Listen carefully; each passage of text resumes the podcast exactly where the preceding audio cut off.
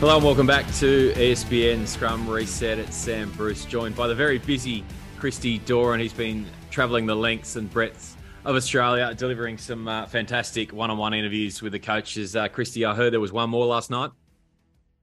Yeah, Simon Cron from his hotel room, um, up close and personal. Uh, it was good fun, but great to join you, Brucey, and a, a lovely colour polo that you're wearing right now. There's a little bit of a story to this one. Um, I don't know how you go with uh, purchasing Christmas presents for your brothers and or sisters. I think it's just brothers and or one of each. Is it for you?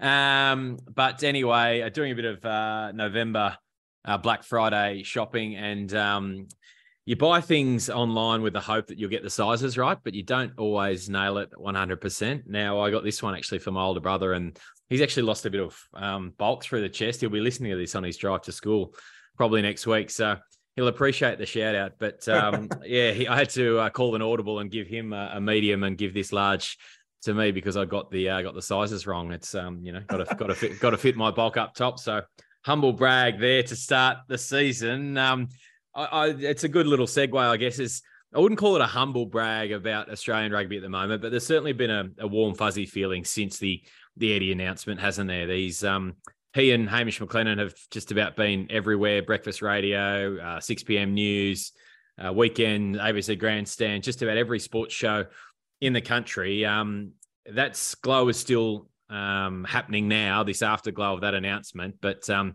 it really all starts and gets serious in a week's time, doesn't it? Yeah, absolutely right. And it's about this time of year, generally speaking, people are thinking, well, cricket's going on still. There's generally a one day series, which is a, a, pointless exercise of five one days and an additional three T20s. And but but for once, rugby is actually being spoken about, spoken about in a positive light and being spoken about with a, a sense of anticipation that yep. no, not the Super Rugby season is is starting in February, and people shaking their heads, going, "What is going on? It's still thirty degrees outside. Why are we even considering uh, a rugby code starting?" But there is a warm fuzzy feeling. The warm fuzzy feeling has to be sustained for it to be something of a, a coup for Australian rugby. But it is an exciting time, a World Cup year um, I love the fact that players and coaches, but particularly players, seem to be on edge. it's the, it's the word everyone has been using, haven't they? And we, we were together down at the Super Rugby launch uh, at the Opera House earlier this week. It was a, a Wednesday, sparkling weather. Uh, a couple of sides had had their Super Rugby launches. The Rebels were going to have it the day after, but it's in the headlines, and and that's an exciting thing. And hopefully, hopefully on February 24 at the Sydney Football Stadium, where you didn't turn up to one of the uh, Super Rugby launches for the Waratahs. Hopefully, that is a, a, a really strong turnout. And people, and I've been asking people, what, what, what kind of crowd do you think we're going to get? And I think the conservative person says, oh, 20,000 would be good the ambitious person, someone like a Hamish McLennan or an Eddie Jones or a Stephen Larkham, that we're talking 30,000 and, and, and more. And that would be a statement because generally speaking, people have just stumbled into the season, 8,000 uh, you know, 10,000 people. It's not good enough and it's not a great showing. If, if, if Super Rugby can launch with a bang in Australia by getting 30,000, that would be a great statement. Yeah, and fair play to I think Super Rugby uh, and Rugby Australia. There's actually been a bit of marketing around in uh, my piece for ESPN today. I've said that the infamous um, marketing pigeon from Rugby Australia Batuta Advocate fame hasn't really had cause to ridicule his RA overlords, has he? Because I think the game has been out there. Um, the launch was good, as you mentioned. Uh, Bernie Larkham dropping the thirty thousand number there in uh, in his interview, and, and what a great way to start the year uh, this Waratahs Brumbies rivalry. I think two teams that we think will probably be the leading Australian franchises, which we'll come to in a little while. Um, just about at full strength, say for a, a couple of uh, a handful of exceptions. Um, new stadium, Allianz Stadium. You were there on on Tuesday night. Uh, in my defence, I just got back from five days in uh, Perth for UFC, so. I might have been heading for divorce court if I'd missed another one uh, instead of uh, Valentine's Day dinner. Um, but uh, yeah, it's this is a real buoyancy around the game, um, and now it's up to the players to continue it and, and really hit the ground running. Um, as you say, thirty thousand or even twenty five in that Allianz, I think would be a really good result. First up um, for the Waratahs and Brumbies and the Reds uh, taking their game to uh, to Townsville. So um, against the uh, the Hurricanes. So a couple of really quality games you would think to to start the season. Um, let's get into uh, let's go through the teams. We're going to look at the New Zealanders as well, and we'll start in alphabetical order. Um, the Blues. Uh, Jeez, you've course. always been a person by structure and law, haven't you? I don't know what that is. Yeah, I I, I like I like order, uh, Christy. I wouldn't say um uh, the wife does think I uh, I border on um what's the uh the term um uh anyway the one you know what I mean. Very yes things in places and uh, the way I chop my vegetables might have something to do with that. Um, but we're getting slightly off topic here. Um, the Blues, uh, pretty much uh, the standard setters last year, weren't they, for the majority of the competition? Um, I think they only dropped one game during the season. Look really sharp. Um, obviously, a, a, huge array of attacking weapons in the back line. Uh, virtually brought on a, a, test quality front row off the bench, such was their depth up front. That drops away slightly this year with no Karl Tu'inukuafe. There, they get Patrick Tuipulotu back at lock, which offsets a couple of um, departures. I think Luke Romano and Josh uh, Josh Goodhue, Goodhue, yes, you're not Jack mm. at the Crusaders. They look pretty strong on paper again, don't they? Um, but I just don't know whether they're going to be uh, quite where they were last year. They just couldn't finish the job last year. Probably should have lost to the Brumbies in that semi, as you and I discussed at the time, and then were well beaten by the Crusaders in the final. Yeah, if we go back to what 2000 when I think the Crusaders beat the Brumbies, and the Brumbies were probably the red hot side. I think they'd smashed the Crusaders, and I'll say smash. They they probably didn't smash them, but they beat them comfortably, and and not long later they lose to them in in a final, and that set the marker for the Brumbies the next year. They said, no, we're going to go back and we're going to win this and we're going to do things slightly differently. I think the Blues is a, a probably my favourites this year. I think they've just got so much strike power from the back line to strength up front, a really skillful, um, bollocking back row. And they're really well coached by Leon McDonald, who we can't forget replaced Tana Umaga in, in a unusual coaching yeah. change where an assistant becomes the uh, the head coach. I, he's got real big raps on him. Does does McDonald and I I, I like them. I play they play a really great style of rugby. They're explosive. The thing that I really like about them though is that they probably more than any side can beat you in ten minutes. They can put three tries on really really quickly. The strike power, the X factor. Beauden Barrett, a couple of those guys their last seasons, um, World Cup year, people like Roger Tuivasa-Sheck who have got to uh, aim up and they've got to be very, very good to force their way into All Black consideration for a World Cup. I'm excited by what they're going to do. Yeah, you're right. Uh, Leon McDonald, I think, was um, was part of uh, Scott Robertson's um, All Blacks panel when he lost out to, to Ian Foster. So, um, you know, there might be some movement on that front, as we've already heard in, in recent weeks. I guess if we throw a blanket across all the New Zealand teams, they are going to be dealing with this resting policy or this workload management policy. Uh, they can't play five games consecutively, so that's probably going to be, you know, for most players, they'll miss two games during the season, some potentially three. Uh, the Blues have got a lot, haven't they? Um, if you look across their their squad, I think I in uh, looking this week, it was probably going to be a minimum ten, and that was leaving out potentially a couple of fringe All Blacks who you're not quite sure how they would come into consideration. But um, that's going to be a you know a really key part of, of McDonald's um, coaching management this year, isn't it? It is, but it, it's going to be a key part of all the the coaches' management. You look at even across this side of the ditch in the Waratahs, the Reds, the Brumbies. A lot of those guys are going to be missing game time. You think of the Michael Hoopers, the Allan Alaalatoas. Australia doesn't simply have the depth that some of the the big New Zealand sides have at their disposal. So I would think that would affect Australians more than the others. But what I find and think will be fascinating by it will be how they tactically plan for yep.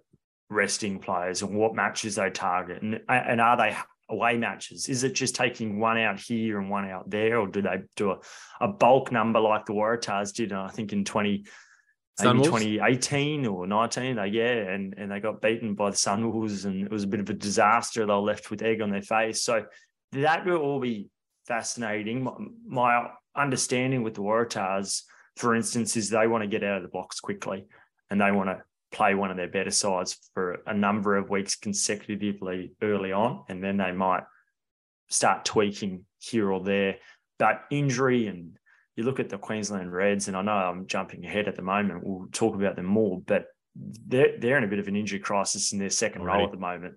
So that will impact on how sides um, you know, rotate and have players come in and out. So yeah, that'll be interesting. There's obviously a lot of lot of quality in the Blues and Crusaders, particularly. So yeah, that'll be that'll be fascinating. But I don't think it'll be a huge issue for them. There, there's just so much strike power. To Canberra we go. Uh, the Brumbies next up in, in alphabetical order. Um, let's uh, a, a, couple of uh, well, three big, I guess, departures there in Folau Fainga'a, uh, Irae, Simone, and of course Tom Banks at the back. Uh, we get the new coach Stephen Larkham returning for his second coach as um, second stint as head coach. Rather, obviously still got Laurie Fisher and Rod Seib there, uh, you know, two fantastic assistants who will provide, I guess, that stability. And, and that's a thing that you probably the best word to sum up the Brumbies, really, isn't it? When you think about mm. how they play the game, how they approach the game, the continued success that they've had in the competition, obviously not always winning it, but being, you know, uh, usually Australia's or predominantly Australia's dominant team. Um, some players last year who really came on, as we know, uh, Nick Frost finished last year basically as a, as a Wallaby starting lock. Uh, Tom Hooper, you and I think is probably set for big things this year uh, in that kind of hybrid second row number six role. Um, you know, there's a couple of uh, young uh, wingers who come through the sevens program, Ben O'Donnell and, and Corey Toole. Um, I know a big favourite of Stevie Lenthal down there in, in Canberra. Um, how do you see the Brumbies? Is it going to be business as usual? Uh, will Bernie try and change things up here, or is the blueprint that solid already that it's basically come in and, and just continue as you were, boys? I'm going to add a fourth big, uh, big player departure, and that's Scott Sio. I, I think of course. the front row depth that the depth. Brumbies have had over the last few years has really been their strength. They've been able to rotate guys like James Slipper and Sio together 40 minutes apiece or 51 week and 30 the next. Sio came on leaps and bounds the last two years where he went through a, a, bit of a stage where he plateaued, I think, and then managed to find that spark after being left out of a couple of Wallaby squads. He, his departure will be uh, crucial and potentially detrimental to the wider squad and the balance. But I think Giro Simone, I, I wasn't ever convinced that he was a test player, but he was a bigger body at 12, a really good foil for someone like Noah Lolesio. And um, I think he'll be a bigger loss than Tom Banks. Okay. I think Tom Banks has obviously got star power. He's got huge pace, acceleration.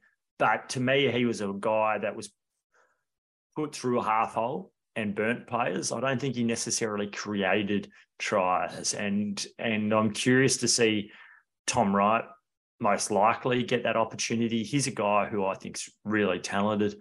Uh, whether or not he's a starting international fullback in a World Cup semi-final or final, that's another matter altogether. But he's someone who's got ball playing capability, which I quite like. Um, you know, Nick White having him at nine and Ryan Lonergan at nine, um, really quality players, particularly White. Good back row. Their second row depth is outstanding. Um, when you think about guys like Neville, Frost, Darcy Swain, Tom Hooper, they've got a huge amount of depth in that back five of the scrum. That's going to be their strength. Uh, I'm I'm curious to see how Stephen Larkham's evolution continues. I think he's definitely a changed person since coming back. I think those two or three years away from the Australian in the Wallaby side particularly, but Australian rugby at large, opportunity to work with the 20s and the sevens in 2019. I think that's been hugely, hugely important for him to see the wider, bigger picture. And that's something he explained to me when I spoke to him on podcast for the Rule recently. And uh, he he he surprised me with his, I think, maturity as a person and as a coach. So yeah, watch this space in the Brumbies. Chiefs, uh, clearly the big one here is Damian McKenzie's return. Uh, just adds that wonderful bit of spark and X factor, either on the counter or, or joining the line um, as he does with that, you know, electricity about him. Um, I really like the blend of this Chiefs pack too. They brought through some rising locks in the last couple of years to provide um, a couple of other guys, um, Nadi Arkoi, I think, another one there. Um, their centres performed really well in the absence of Anton Lienert-Brown for the majority last season. Nankivell um, and uh, the other one whose name escapes me right now. I thought he was the big find last year and just announced to be heading to Munster. So just being picked away at that New Zealand depth if we look further down the tree. Um, yeah, I, I, think the Chiefs can improve on last year. I, I think they're really going to be, you know, pushing to to pinch games off the Crusaders and Blues. Um, I like what they're headed. They'll have Bryn Gatland, you would think, at number 10. Joshua, he was just ahead of Josh Ioane last year. Um, I think they can potentially, you know, even finish above the Blues. Wow, big call. Oh, look, the, the Chiefs have been for a long time that side where you don't always know what you're going to get from them. And that's perhaps because of guys like Damian McKenzie who give them an inch and they'll take it, won't they?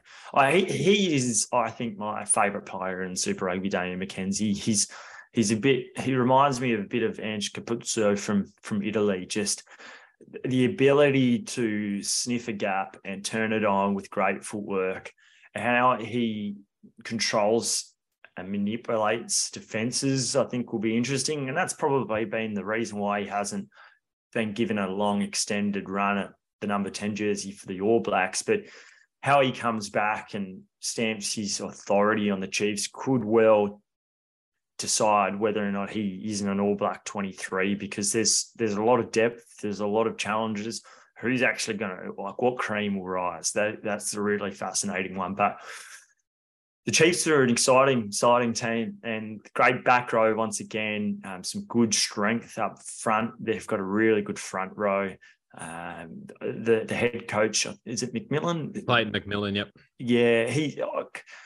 I, I can't fathom the the the, the Warren Gatland kind of, I won't say experiment, but him coming back, it must have been slightly disruptive because it appears where he's there, head coach, he's director of rugby. What does that mean with the, a guy like McMillan in terms of his vision for the game?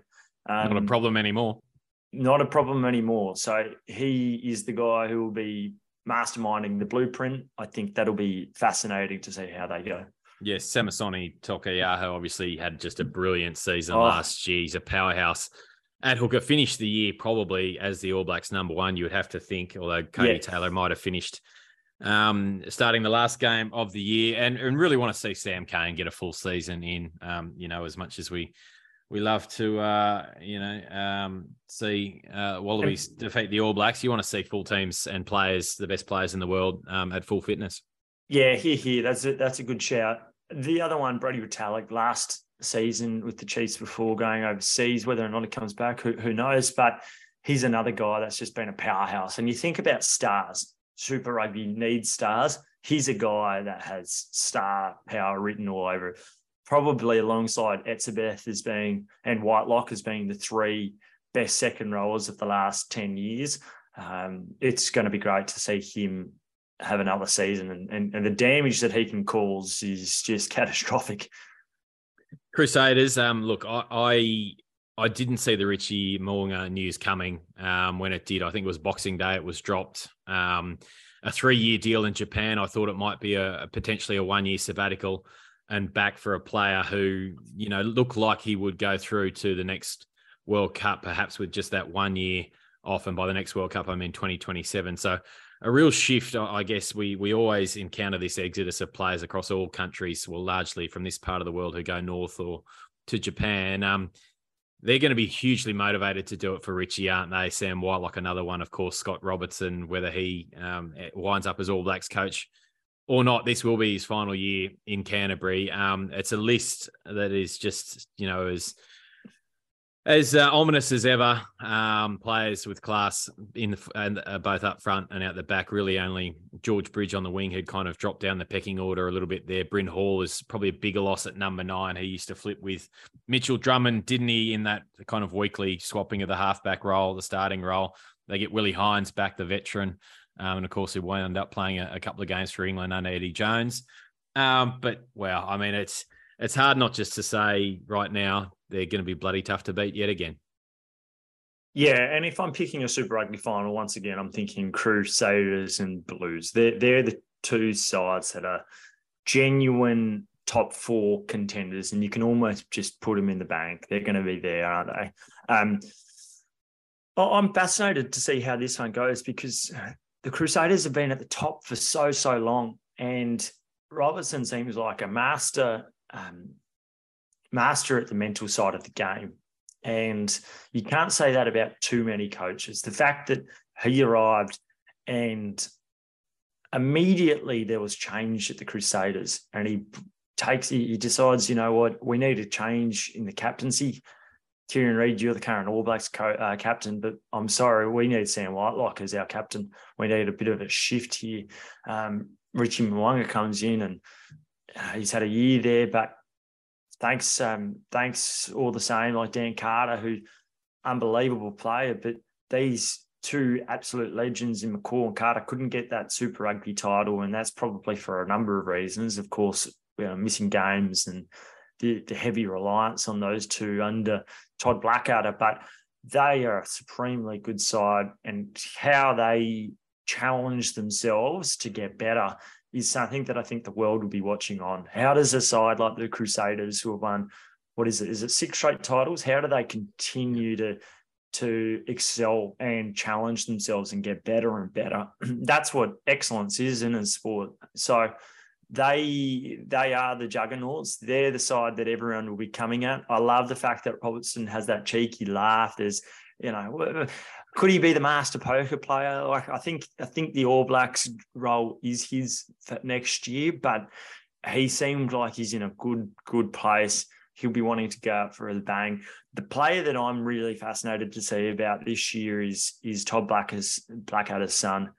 Ethan. Because Ethan, he he had a coming out of COVID, he was the player that impressed me the, the most in terms of his development his development came from being a super rugby trotter to being, wow, he's bulked up, he's got stronger, he's got more physical. If there's a if there's a guy that could surprise All Black selection later in the year, he's he's one of them because he's certainly not considered a, a, starting All Black at the moment. But he he's a guy that I thought was supremely good over the last couple of years with one or two injuries along the way. Good player. Watch out.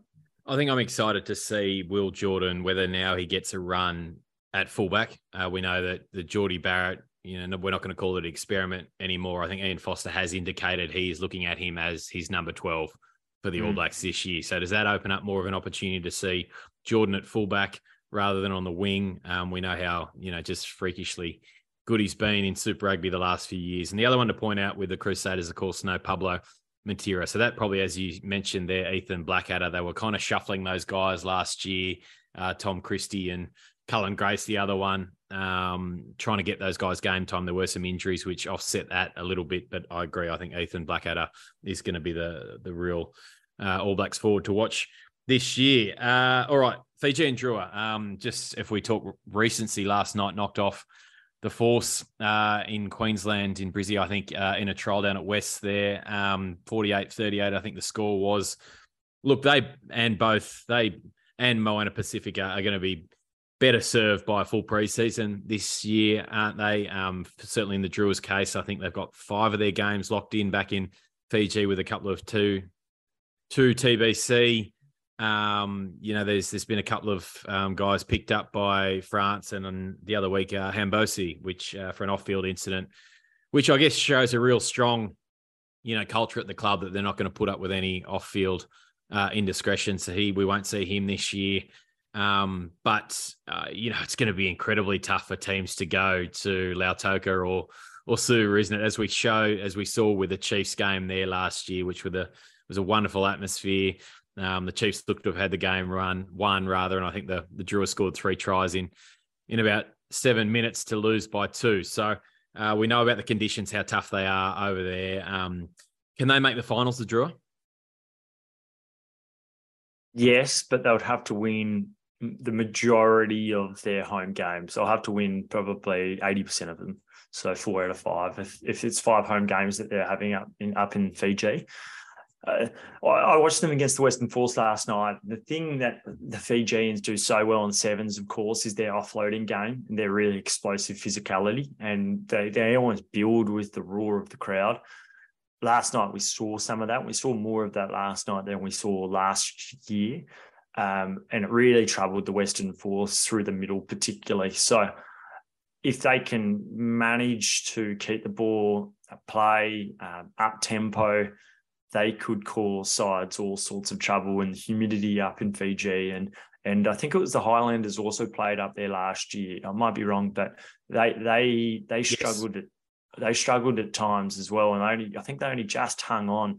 Yeah. Um, that'll be it's great. It's so good to have Fiji. And I think this from and I'm not I'm not going to uh, try to lay claim that I know all the Fijian players. A lot of them have come through villages, and their stories are, are fantastic. But from an Australian perspective, seeing Mick Byrne as head coach, that I think will be interesting too, because you know last year would have been an almighty task getting together a bunch of guys that have hardly played in any form of high performance program, and then you've you know here you go, you've got a couple of months to sort it out. At Lennox now, Head, yeah, up at Lennox Head, and guys like Berrick Barnes and Scotty Wisemantel occasionally jumping in and and uh, lending their hands, but Mick Byrne's a guy that people have always thought is a brilliant, skilled coach, one of the best there is.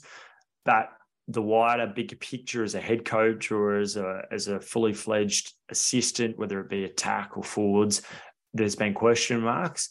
This is a great opportunity for, for people to go, well, this is Mick Byrne, the coach, and he can actually coach. He's not just a skills coach. So I, am intrigued to see how the Drua uh, go this year, but they'll, they'll, they'll get a few wins. Don't you worry about that.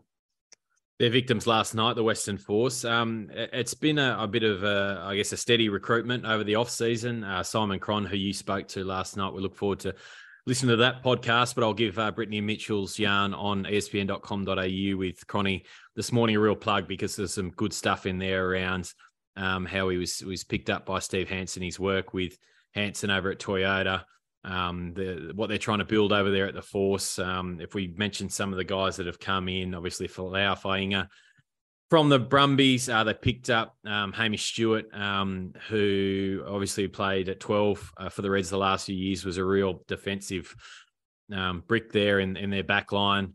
Uh, Chase Tiatia in the back line as well. There's no Reesjan Pasitoa, I think, probably for the majority of the season at 10.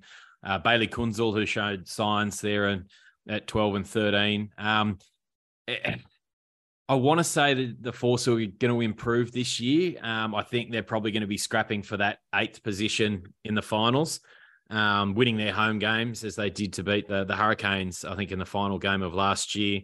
Um, look, they they made a real habit of being a tough team to beat. It's taking that next step and and uh, turning those five or seven point losses into three and five point victories. I think for for Cronny, that's the real the real task with this team.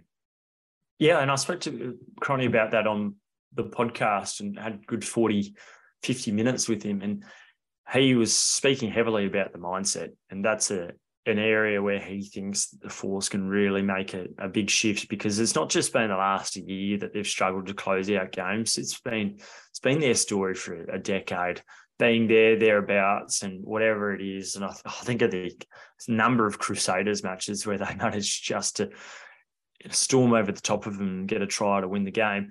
Uh, I think you're right. They will be another side that's just tough to to wear down. I think there's guys like Michael Wells that have come across, who's just a consistent player, played a lot of Super Rugby now, um, pretty resilient. The fact that they managed to to get back Santiago Medrano was a really big coup for them. He got burnt on the outside um, last night by one of the Fijians, the, the Fijian outside centre. But you, you, you struggle in any form of rugby without a, a big tight head prop and you look at it, there's, there's Robertson, there's Kaitutu, there's Fainga'a, there's Medrano, there's uh, Izack Rodda. There's a reasonable type five there. And then some uh, guys like Tim Anstey and um, Jackson Hughes yeah. that, that, that we haven't necessarily spoken about. But if they Strachan, can, Strachan there at number seven as well looks a player. Yeah, yeah, and and if they can just increase their level and build on what they delivered last year, then they're a chance of an extra couple of victories. I don't think they're going to be uh, up in the top six, but but seven or eight is certainly something that they've got to be targeting. And then I think they've they've got to probably get one a big one or two big names the next year. And if I'm them, I'm I'm targeting guys like a, a Ben Donaldson, someone with a bit more pace who it'll be interesting to see how the Waratahs go with keeping their their tens next year. And if I think about the some of their strengths, like Ben Donaldson's got pace. He's got an ability to play flat at the line. I wonder if they can score enough points, the Western Force this year. Creativity is the worry for me again, um, and I think you know we're not sure what they. I'm not who started at halfback last night. Was it Fines? It was Lua, yeah, or? it was Fines, and Ian Prior was brilliant off the bench actually. And, and Fines needs to run the ball. That's his real strength, his pace. Um, but we need to see him continually probe in the same way that Tate McDermott does at the Reds. I think they need that if um, if it is going to be Hamish Stewart there at 10. Um, Highlanders, uh, well, scraped into the finals last year, I think, with with four wins. Um, lost to the Rebels in that final game down there. Uh, they are the weakest of uh, the New Zealand teams when you look at um, the talent um, they have in their squad. Uh, so they're probably going to feel those rest weeks, I think, a little bit uh, more than perhaps the others will. Um, Aaron Smith, I think, is missing the first two games as well with a bit of a delayed return. They look, they'll be tough to beat down there in Dunedin, but um, I think it wouldn't surprise me if they miss miss the eight this year. Yeah, another side, and we saw it last year. They were battling to make it into that top eight. There, there's still quality in there, but the, there isn't the depth. Yeah, and guys like uh, your, your Josh Ioanes, who they they let go or managed to go to different Super Rugby franchises. They're, they're some of the the players that you think, oh, if if if they're there for a bit longer, then they can get a bit more attacking prowess, create creativity. Um, they're they're one of the more enjoyable sides to watch, though. Under the roof, conditions are generally really great, and they challenge repeatedly. I, but we just see them in second halves probably too often against the, the bigger New Zealand powerhouses, probably just finish over the top of them. And they've got a bit more X factor out wide. But any side with an Aaron Smith, he's going to be his last year at the Highlanders. Um, they're, they're, tough to beat and they'll be very challenging for Australian sides. But on the road is probably where they're going to struggle, I imagine. Um, and even over in, in, Australia, there's there's not a to begin with anyway. There's not an easy Australian team, and I think that's where the gap has been closed a bit in the last 12 months. Is the fact that Australian sides have now a bit more stability about them. There's a bit more stability in knowing that a side's not going to be axed next second. You know, the coaching structures have been in place for a, a little while. Even though Simon Cron's the first year coach, head coach the Force, it's been known since about last April or May that Cronny was going to end up there. So uh, they've had a long time to settle on it. Um, sides like Moana Pasifika have managed to pick up one or two players um, from New Zealand Super Rugby franchises, and that probably affects the depth of some sides more than others. And the Highlanders is probably one of them. Yeah, Clarke Dermody takes the reins down there. And uh, interesting to note, uh, if you're still looking for a ticket for Super Round, uh, the Southern Derby to kick off Super Round there at AAMI Park. Uh, you'd probably want to get for that, get there for that rather on the Friday to uh, begin proceedings at, at 6 p.m. So that'll be a, a, little unusual. I'm sure there's one set of fans who are slightly angry they won't have that game in either Christchurch or Dunedin. Uh, Hurricanes. Um, again, uh, I don't know whether they're at the level of the Chiefs, Blues, and Crusaders, but geez, they're not going to be far behind. Um, they were, I think, finished fifth last year, lost to the Brumbies in that quarter final, um, but came over here and beat the Waratahs when they just looked like they may, might get on a bit of a roll. Um, we know the class of Ardie Savea and Hill again drive that that pack, um, but you've got uh, you know Kirifi there. Um, uh, they scrum. Uh, they've got some really you know quality props there with with getting uh, Owen Franks back from from overseas, the former Crusader and All Blacks prop. Um, they won't lack creativity in the back line. They've got plenty of threats there. Um, I think they can push for the top four, but I don't think they'll yeah. get in there. Yeah, I have them right on the cusp. I managed to do what I thought a predicted kind of placings a couple of months ago, and some of the names are slipping by right now. But they're a side that fourth or fifth. They're they're targeting for sure. Obviously, every time oh, it's targeting first, but realistically, there's they've got a good halves pairing. TJ Perenara coming back from injury. That's a that's a bit of a blow for them. But Jordie Barrett at 12, I like. Um, they've got a really exciting back lines, a couple of the hottest wingers in, in town. Uh, so tough to beat in Wellington um, at the Cake Tin there. And, and Jordie Barrett's boot just gives them a great. Uh, what I like about them as well is they're not afraid to take three points because they can do it at halfway. With Jordie Barrett with his just you know, bazooka of a boot, um, they're they're good fun to watch too. They will trouble they will trouble every Australian team, and that that's where they can ensure that top four remains a distinct possibility.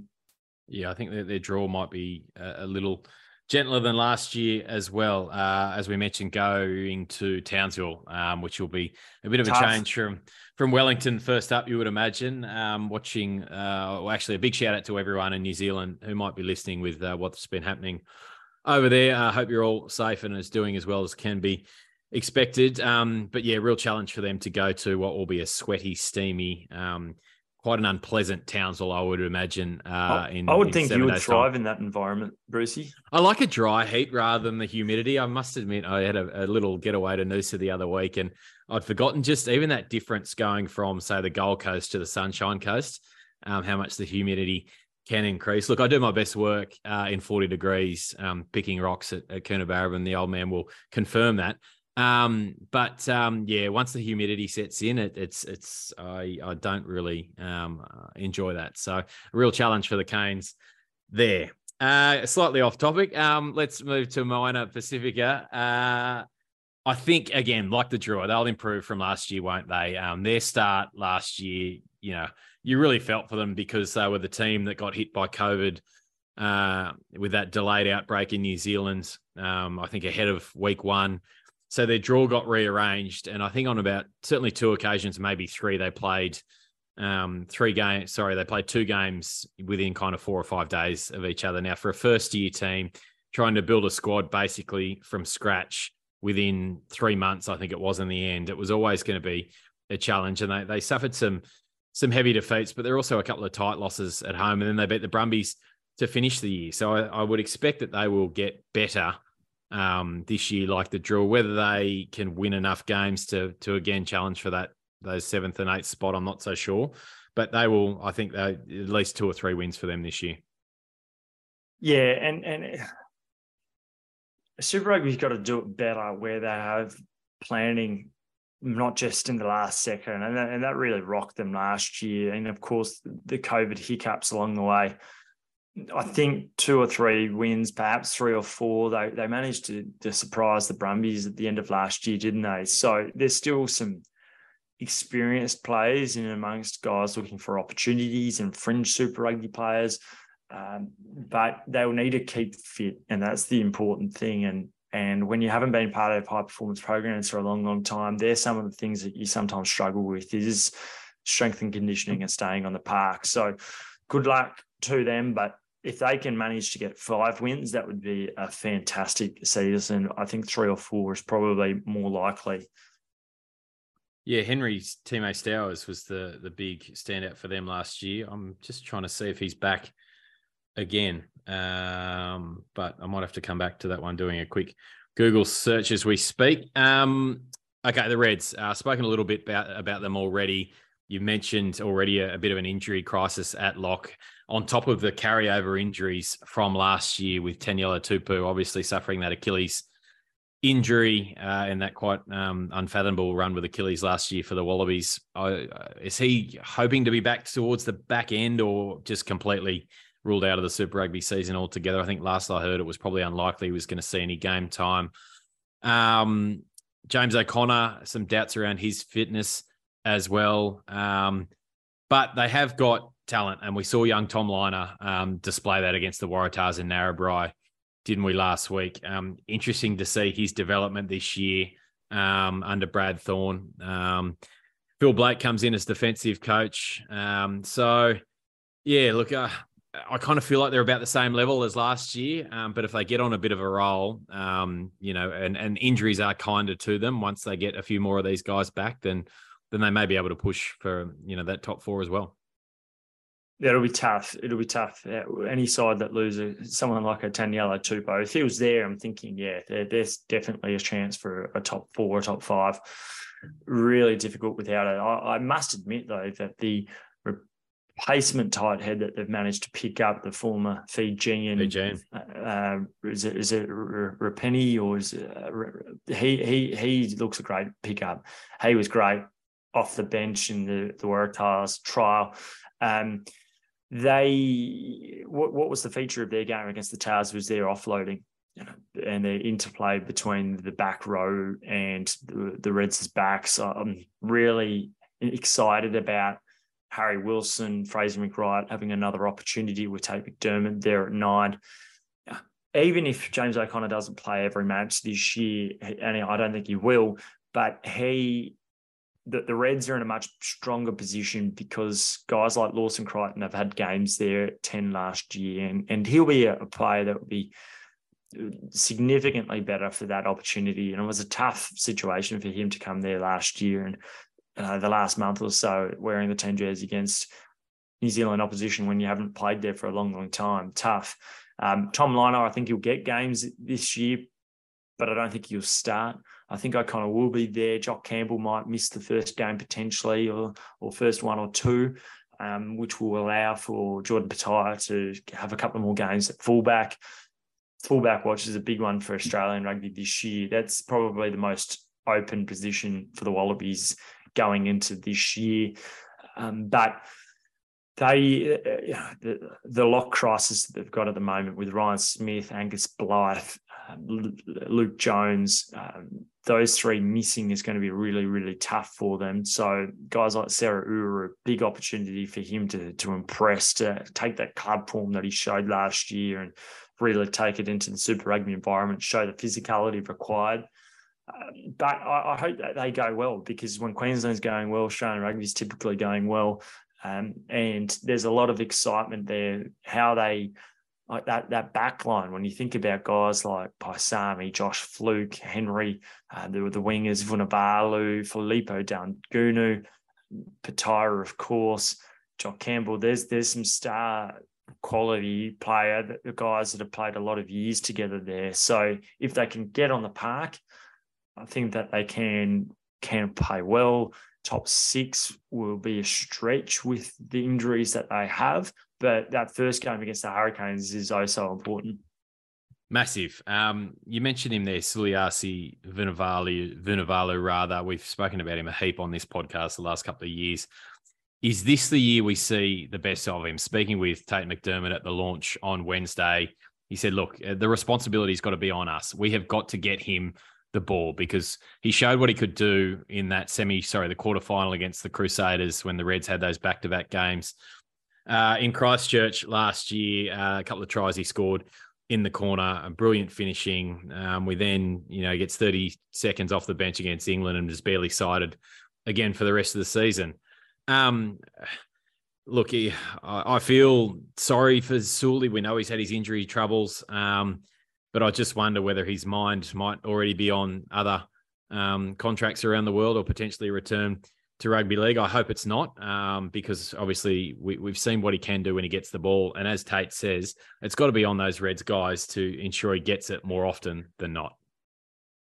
Yeah, but also a responsibility to, to stay on the park. I, I think if, if his mindset is rugby league, I think he can hold off a contract for quite a while. If his mindset's rugby, that contract could be sorted sooner rather than later. The Reds are certainly cognizant of the fact that he was.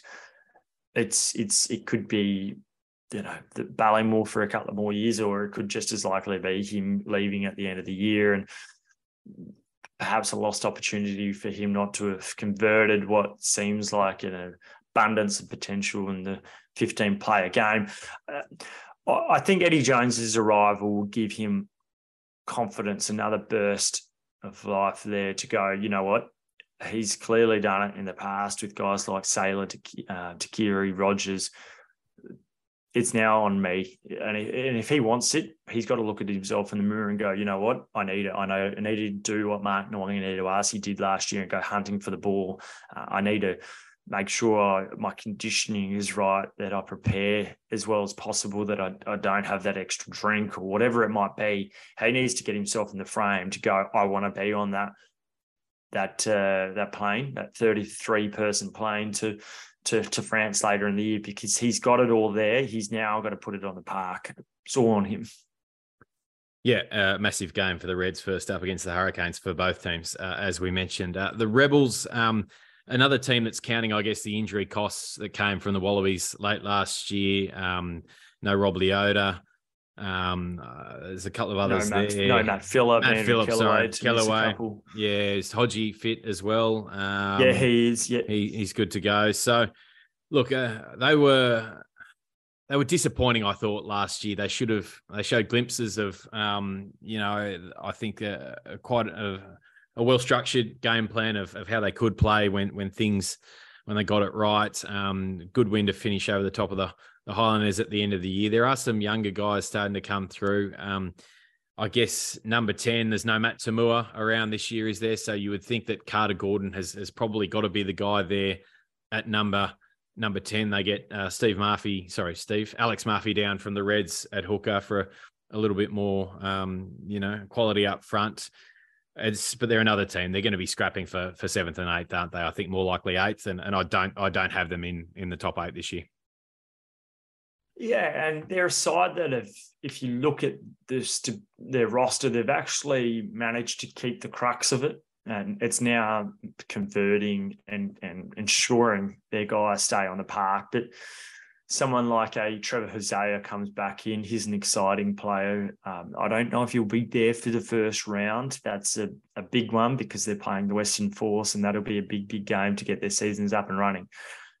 Carter Gordon, I'm excited by. He's had a really good preseason. I've gone down to Melbourne a couple of times and watched them. He's running the cutter. He's he's the man that now has had a couple of years in that environment that looks like he's now in charge. And I don't necessarily think that having Matt To'omua there uh, alongside him always was the best thing. I Agree. Um, and I reckon that he will he will thrive. He looks good. I've seen him in one or two of the trials, and he's got all the skills in his arsenal. He's his pass out of hand from left to right. It's really impressive. He kicks well, kicks long. He's, he's physically quite durable and a bit bigger than a couple of the tens that Australian rugby's had in the past. So watch this space for him. It it it it seems like it's a big year in his development and momentum to kick on and challenge. But he's he's the guy that hasn't actually really been spoken about in in Wallaby's consideration. And, and, I'm not saying that he's anywhere near there, but of all the guys that could surprise,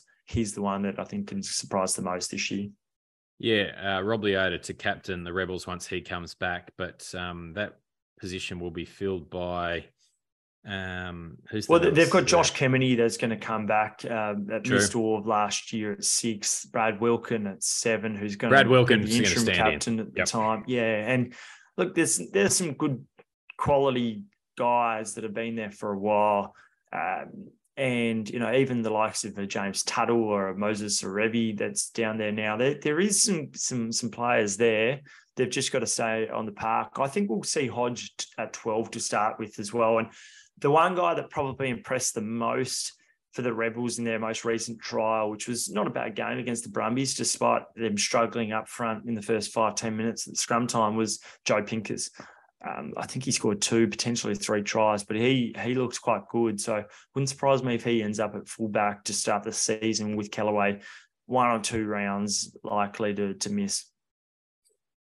Right, wrapping up, uh, the Waratahs. Look, um, they've been vocal that you know this is the year when they they take a step up. They're targeting a top four finish. That's on the record from the CEO down through player number forty in their squad. That is the goal.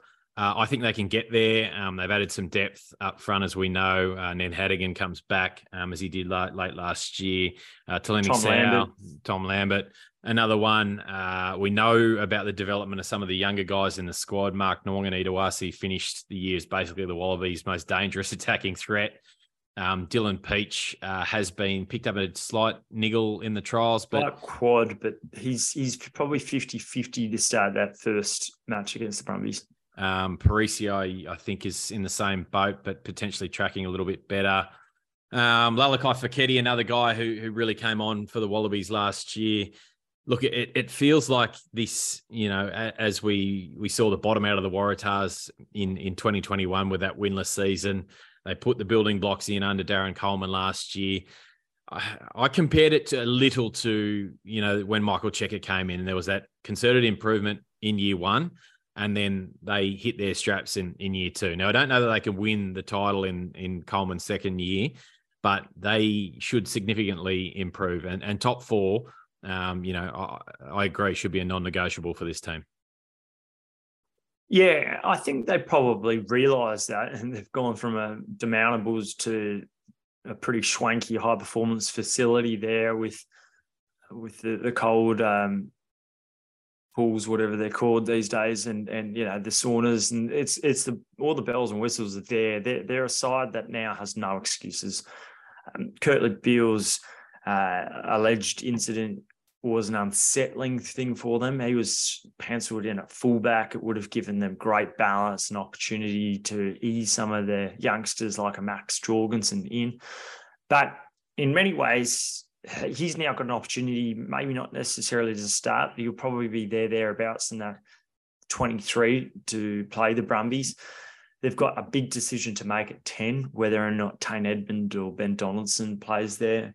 Does Charlie Gamble play at eight or six. I think there's a little whisper he might play at eight um, to, to start off with. Maybe a Will Harris switch to six.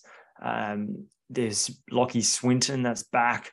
Probably not quite as much strength in the second row as the Brumbies do or some of the New Zealand sides, but yeah, they look like they can score points. They've got a reasonable front row. Tolu Latu comes back. I think he'll be great for them.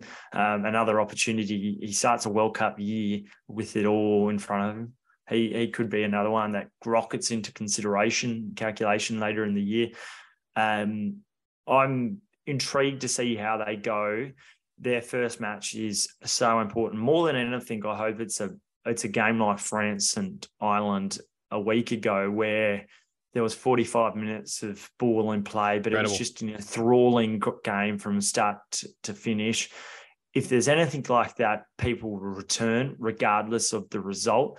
But the Waratahs will want to make sure that they jump out of the blocks quickly and they put on a show so that people return to what is a real facelift at Allianz Stadium rather similar to the previous stadium, but a facelift and it looks good. It's got the blue seating. It matches what the Waratahs are trying to do. They, they spent the night there sleeping under not so much the stars, but the heavy clouds. And it got wet at, at points in time. Darren Coleman telling me that Izaia Perese rocks up there with what he thought was his child's blanket and nothing else, but a few others had had uh, had swags that resembled the, the Taj Mahal, and you, you think of guys like uh, Harry Wilson uh, and uh, Will Harrison that that that um, were prepared, much better prepared than someone like a Lalakai Foketi who rocked up there with his um, baby child's uh, little mattress, and and that probably is not going to work for a for a man who's uh, who's a wallaby. So yeah, they've had another bonding experience, but big pressure on them to perform. And Eddie Jones will be he'll be at that that first game and and he'll be watching intently. First impressions are often uh, very very big ones.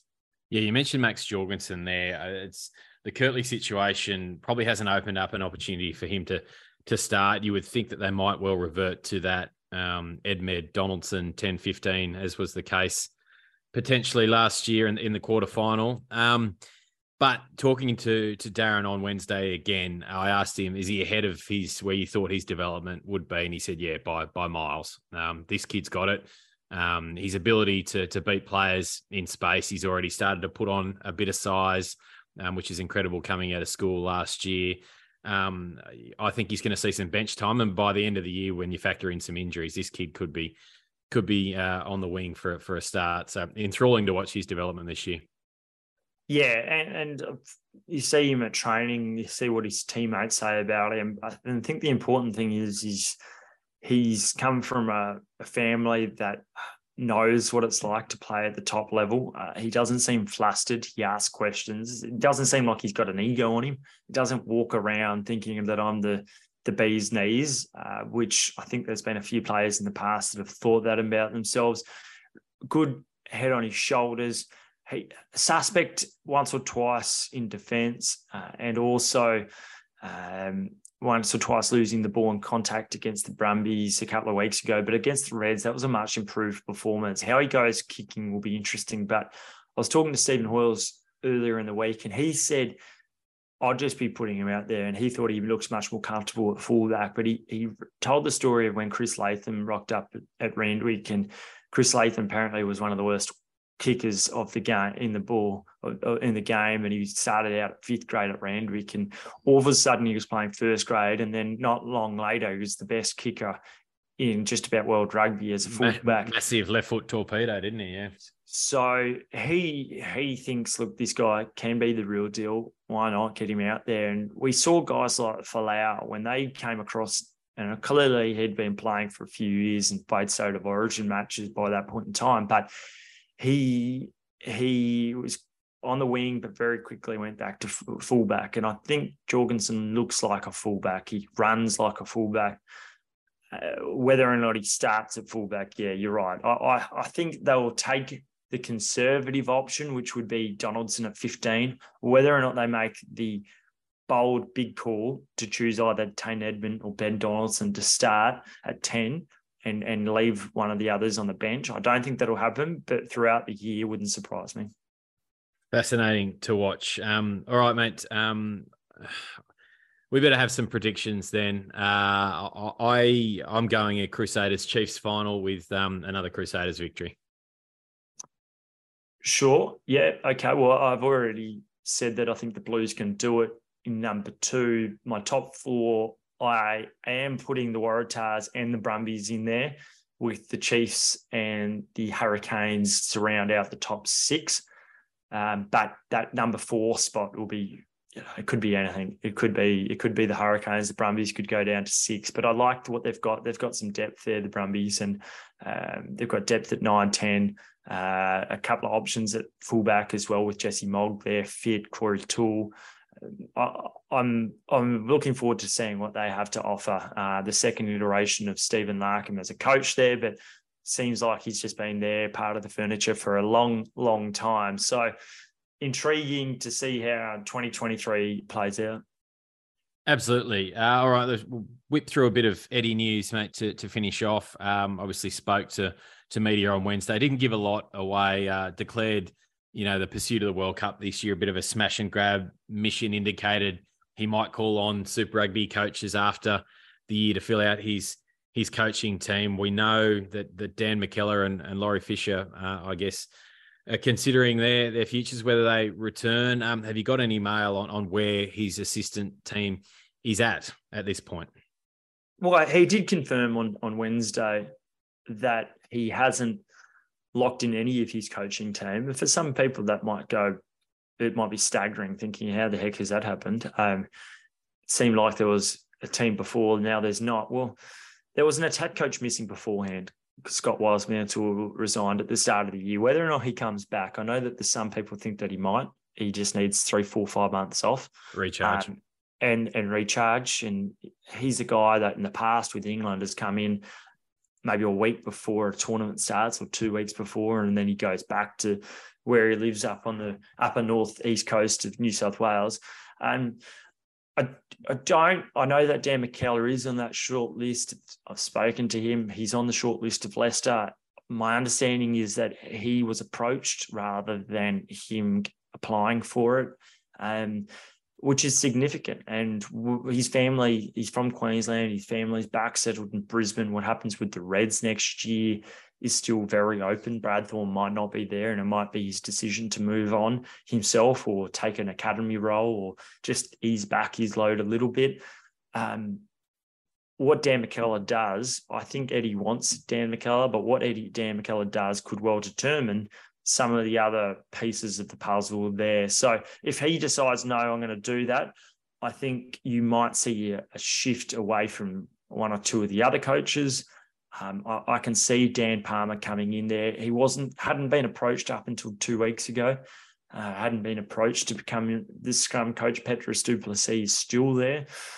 I can certainly see some form of rugby league involvement. Um, about three days before Ricky Stuart had uh, come out and told the media that Michael Maguire is kind of his, and he hopes that he'll be there for the the year. I spoke to Michael Maguire, who hadn't been approached, but was keeping his cards close to his chest, and and there was another person that I won't disclose, but another person that had been asked a week and a half earlier, "What do you think of Michael Maguire?" So.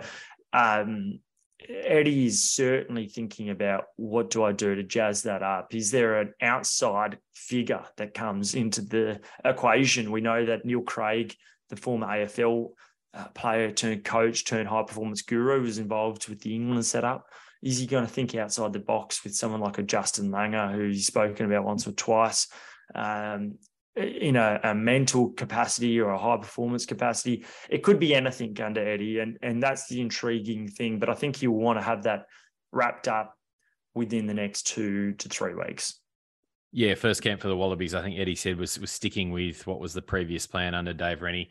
Uh, that, uh, with April um, being uh, the month for that, um, there's a couple of weeks of, of byes through that period.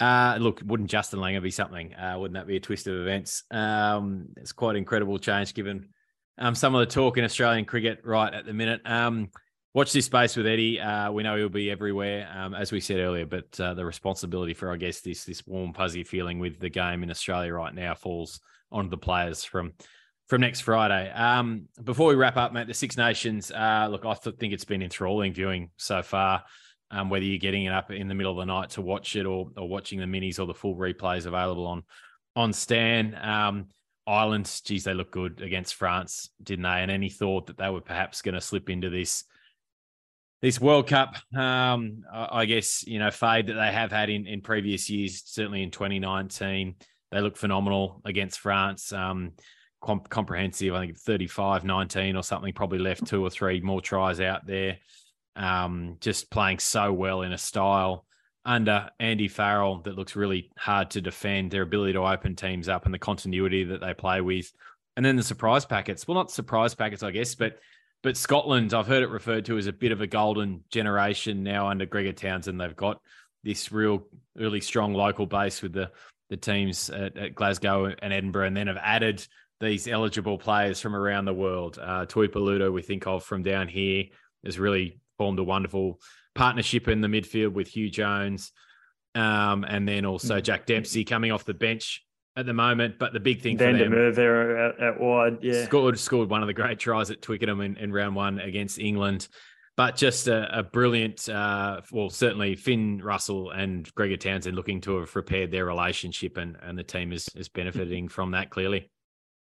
Oh, they're, they're great to watch, aren't they? It's it's fun watching Scotland play. It, Finn Russell, I think, is the most exciting 10 at the moment in the game. Excitement doesn't always translate to victories at the moment. It is. Oh, he didn't even play particularly well in that Scotland England match where uh, he was much better a week later against Wales. His kicking out of hand was wasn't second rate. You can't say that, but he he had a lot that just slid off the boot uh, yeah. and didn't get the distance that he wanted. But he out of hand was amazing. Look, Ireland's impressive, and Andy Farrell seems like a really impressive coach. They've got such balance in their squad. Um, it's good that that that Johnny Sexton's not playing every minute at the moment. That's only a benefit. We've spoken about him last year about the fact that they need another number ten who's supremely confident and competent. And uh, look, they look like the real deal for sure. But we do know come quarterfinals that two of or three of Scotland, Ireland, France, South Africa, and New Zealand, uh, a couple of them won't be there. there. So um, three out of those five won't be there beyond the quarterfinals of, of the 2023 World Cup, which is extraordinary to think. And it's mouthwatering. I, I don't think France have been brilliant, but they're showing enough to think that they'll still be there. And do I still have them as World Cup favourites? Yeah, I, I, do. Like, I think that they're they're missing Danty and um, Wacky in the second row. Those two are hugely important for them. But uh, you know, Ireland, of course, are missing guys like Tadhg Furlong and Robbie Henshaw. Um, so it's not like they've been without injury as well. It's it's it's World Cup years are so much fun, and that's what it's all about. And and we're going to see that in the Southern Hemisphere kick off very very soon. So get prepared. Tell your friends. Get get excited. You know, Eddie Jones obviously put out the call a few weeks ago that we've all got to play our part in this. And I think it's important, even as journalists who try to remain impartial about what they're seeing unfold in the game, but talk it up and, and, and bring your friend or your mate or your, father or your son to your, your mother, daughter, whoever it is. Tell them that Super Rugby is about to kick off because an extra two or three seats, have, you know, or, or people have that idea, suddenly grounds start to become a bit more full when the acoustics are pretty good at these modern stadiums.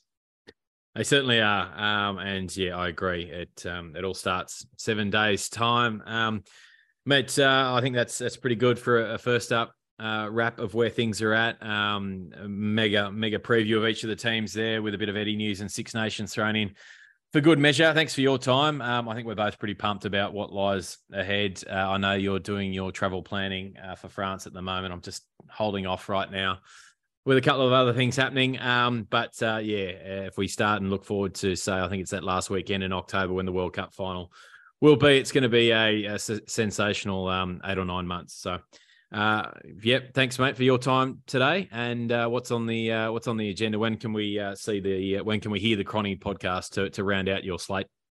Good question. Brad Thorn went up this morning and, and he was really open about the big decisions he's had to make throughout his career, uh, particularly as a coach, the, the, transition from playing to coaching to a conversation in 2003 with his brother, where he said, Look, you've got to really make a big fist of it now. Otherwise, you're not going to be an All Black and you're not going to enjoy your last year in rugby. Um, so, yeah, he was very open. It was great to join him. As for Cronny, some stage next next week, I think that'll that'll drop. But they've got some captaincy news to to deliver. Um, uh, and clearly, it's going to be the f- build up to the first round. So, um, Simon Cron, great stories, and someone who's so passionate about the game. Spent the last couple of years in Japan. Hear all about that working alongside Steve Hansen, um, the first conversations that they had, where they took place. Lots to look forward to. Beautiful. All right, mate. Thanks for your time. Uh, we'll probably be back uh, post round one, I think, to uh, to get a our next one underway. As ever, uh, hit us up on, on social media if you see anything across the weekend. Uh, give us a rating, five stars. You know where it's at. Uh, can't wait for the rest of the year. It's a pleasure to be back, and we'll we'll talk to you soon. Cheers. Cheers.